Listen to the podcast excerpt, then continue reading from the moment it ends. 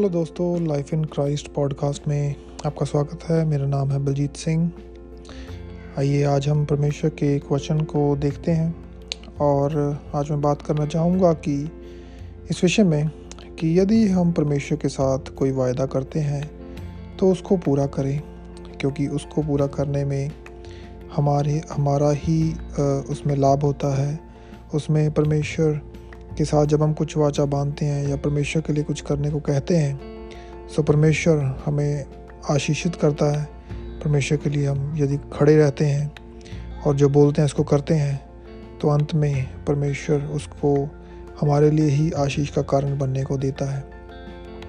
तो आइए बाइबल के एक वचन में से हम इस बात को देखेंगे और समझने की कोशिश करेंगे।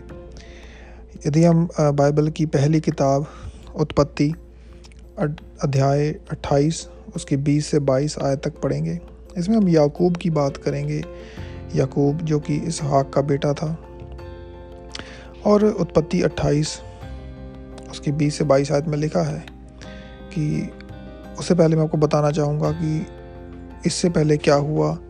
याकूब अपने पिता इसहाक को और अपने भाई एसाऊ को धोखा दे के छल करके अपने घर से भाग जाता है।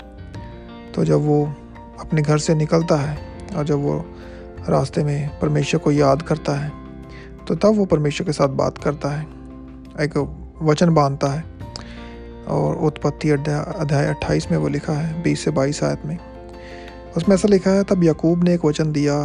उसने कहा, यदि परमेश्वर मेरे साथ रहेगा और अगर परमेश्वर जहाँ भी मैं जाता हूँ, वह मेरी रक्षा करेगा अगर परमेश्वर मुझे खाने को, भोजन और पहनने को वस्त्र देगा, अगर मैं अपने पिता के पास शांति से लौटूँगा, यदि परमेश्वर ये सभी चीज़ें करेगा तो यहोवा मेरा परमेश्वर होगा।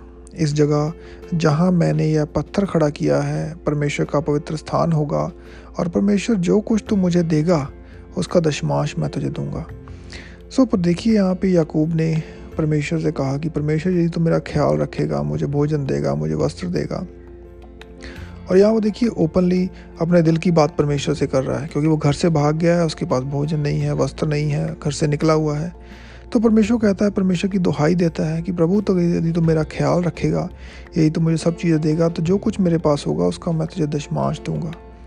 उसका हृदय साफ़ था, उसका कहने का मतलब था, परमेश्वर जो कुछ मुझे देगा, मैं तुझे लौटा के दूँगा तो मेरा ख्याल रखना। और परमेश्वर ने उसका ख्याल रखा, यदि आप बाइबल पढ़ेंगे, इन अध्यायों को अध्यायों को अट्ठाईस, उनतीस या पूरी उत्पत्ति में याकूब के बारे में पढ़ेंगे तो आप देखेंगे कि भले उसकी जीवन में कठिनाइयाँ थी, पर परमेश्वर ने उसका ख्याल रखा। और हम उसके अपने मुँह से उसकी गवाही सुन सकते हैं याकूब की। यदि आप थोड़े अध्याय आगे जाएँगे, उत्पत्ति अध्याय बत्तीस में, उसकी नौ से दस आयत पढ़ेंगे तो उसमें याकूब कहता है उसमें ऐसा लिखा है, यकूब ने कहा, मेरे पूर्वज अब्राहम के परमेश्वर, मेरे पिता, हे मेरे पिता इसहाक के परमेश्वर, तूने मुझे अपने देश में लौटने और अपने परिवार में आने के लिए कहा। तूने कहा कि तू मेरी भलाई करेगा तो मुझ पर बहुत दयालु रहा है।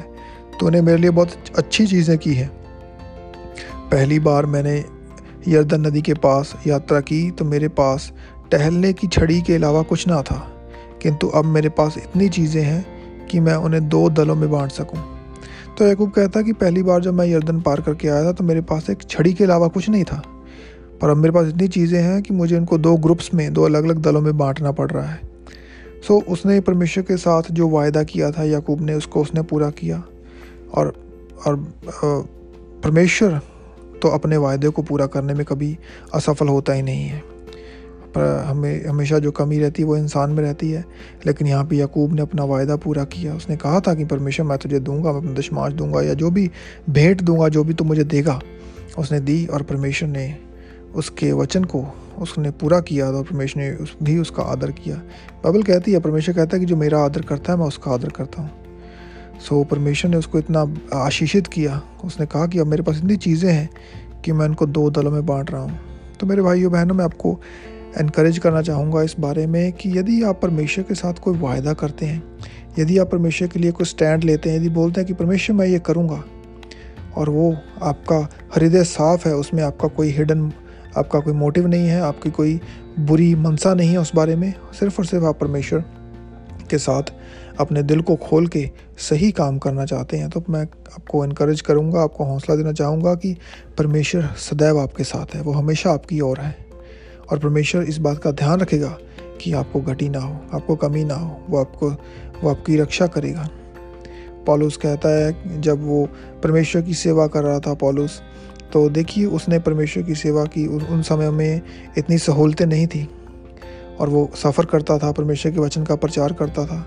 और उसके मुँह की भी गवाही रही। उसने कहा कि मुझे किसी बात की घटी नहीं है। मेरे पास जो कुछ भी है मैं चाहे जिस हालात में भी हूँ, परमेश्वर मुझे संभालता है और मैंने हर हालात में रहना सीख लिया है। ये नहीं था कि वो भूखा मर रहा था, पर जैसा भी हालात था, उसके पास जो उसको उस वक्त चाहिए था, उसकी हर एक ज़रूरत को परमेश्वर ने पूरा किया था। और वो आगे कलीसिया को भी लिखता है कि मेरा परमेश्वर अपने उस धन के अनुसार जो मसीह में है, महिमा सहित मसीह में है, वो आपकी हर घटी को पूरा करेगा। सो परमेश्वर अपने बच्चों की ज़रूरतों को पूरा करता है। परमेश्वर के साथ किए हुए वायदों पर जब हम खड़े रहते हैं और परमेश्वर ने भी जो हमारे साथ वायदे किए हैं वो हमारी भलाई के हैं। यदि हम उनमें खड़े रहते हैं उनको पूरा करते हैं तो परमेश्वर इस बात को निश्चित करता है कि हम उन चीज़ों में आ, सफल पाए जाएँ।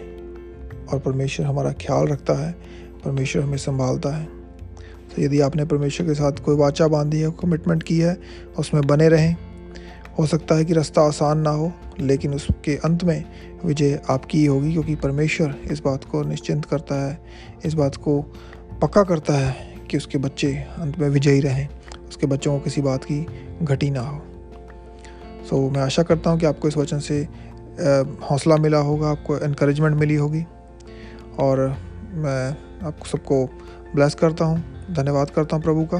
इस वचन को बांटने का मौका मिला। आप सुने, आशीषित हों और इसको दूसरों के साथ शेयर करें। यदि किसी को इस बात की ज़रूरत हो, प्रभु आपको सबको आशीष करे। धन्यवाद।